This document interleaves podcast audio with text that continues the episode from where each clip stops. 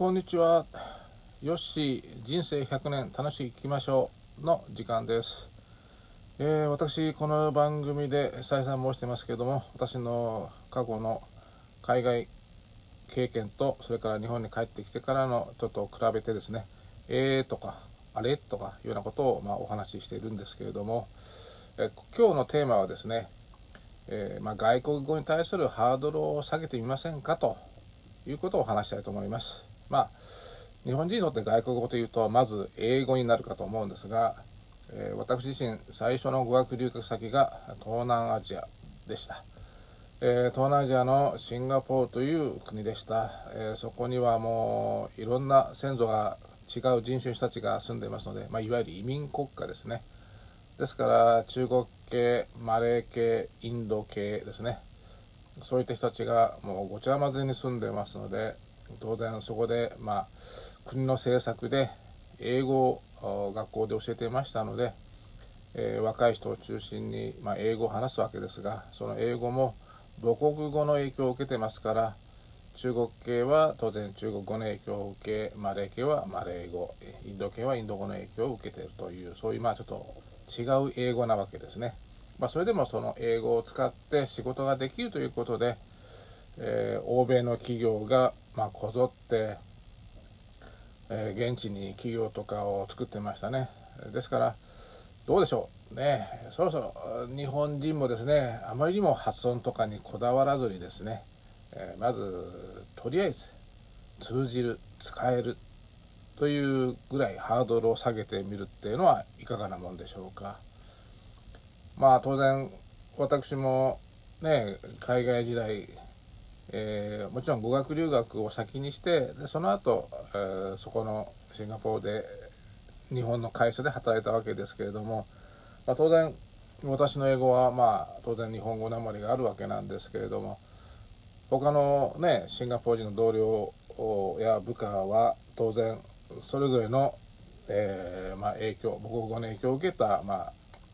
いわゆる欧米の英語とはちょっと違う英語を話すわけですけれども、まあ、それでも何て言いますかねその会話をして仕事をしてね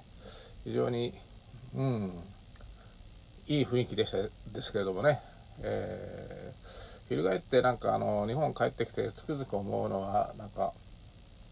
英語で仕事をするとかいうとなんか非常にこう、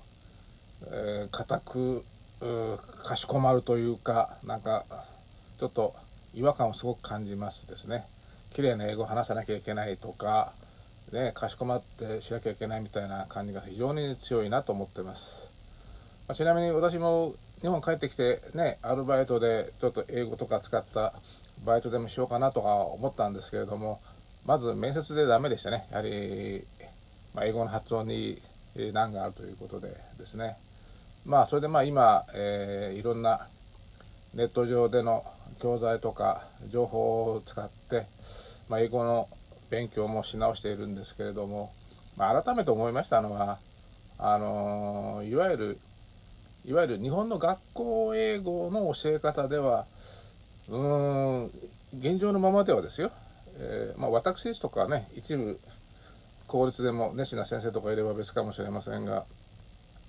過去に私が受けたような英語教育学校の教育英語教育ではまあいわゆる仕事で使えるような英語にはならないなと思っています。やはり多分学校教育で教えてる英語はいわゆる学校英語はちょっと違う趣旨でやってるんじゃないかなと思うんですね、えーまあ、それぐらい教え方が、え違ってるので、えーうまくならないのは当然だと思います。えー会話に関して言えばもう皆さん、えーパソコンなりスマホなり今あるわけですからそういったもので、え動画なりあるいは、えポッドキャストに代表されるような音声配信であったりそういったものでたくさん聞いてそして大事なことはそのアウトプットですね、えーまず自分の声を英語で出してみると。それを聞いてみると。そうすると比較できますから。意外とこう肉声自分なりに思ってる声と実際に出した声では違うというのは非常によくあることです。私自身も、まあ、ビビたるお手伝いとして少しでも、えー、皆様の励みになればと思い、えー、英語と中国語でちょっと動画を YouTube とかに上げてますけれども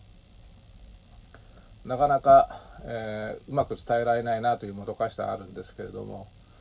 えー、まあどんな、えー、英語教材にしろ、え大事なことは継続してやるということが大事です。でちなみに日本語の音の感覚で話すと、まあ、どんな言語もあの綺麗に発音ができません。これはもう仕方がないので、えー、非常にそこはもう割り切って、えー、勉強すべきかと思うんですね。大事なことはあの通じるということをまず念頭に置いて、えー、されてみてはいかがでしょうか。ですから私などはあの自分の発音当然癖があるの分かってますからただどれぐらい、えー、通じるかという目安としてよくあの音声入力なんかでチェックしてますね。英語にしろ中国語にしろこの音声入力でやりましてそれなりに文字がこうちゃんと表示されればあ大体そのその範囲内といいますからね通じるレンジ内に入ってるなとそれで、えー、確認してるわけなんですが、まあ、そういうふうにこれからはまあいろんな便利なデジタルコンテンツやデバイスがありますからそういったものも併用しながらですね、えー、通じることを目的とした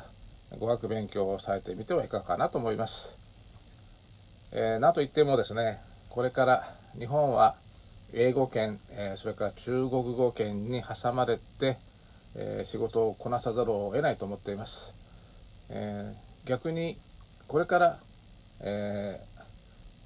海外に出て仕事をすることになる人も出てくるかもしれません。私自身、まあ、一応先輩としてですね語学留学それからまあ海外での仕事をした十数年にわたる経験から申しますと東南アジアをお勧めしておりますなぜかというとまず、ね、見た目が同じアジア系ですしそれに先ほども話しましたように使ってる英語も非常にあの欧米の英語とは若干違って聞き取りやすいですしまたこちらの英語もしっかりと聞いてもらえるという利点があるかと思います。まあ、そういう形で、えー、まずは勇気を出して短い期間でいいですからこう東南アジアとかに出てですね仕事をされてみてはいかがでしょうか。ということで今日のテーマは、えちょっと語学ですね特に英語ですねちょっとハードルを下げてみませんか？ということでした。えどうもここまでお付き合いいただきありがとうございました。今日はこれにて失礼します。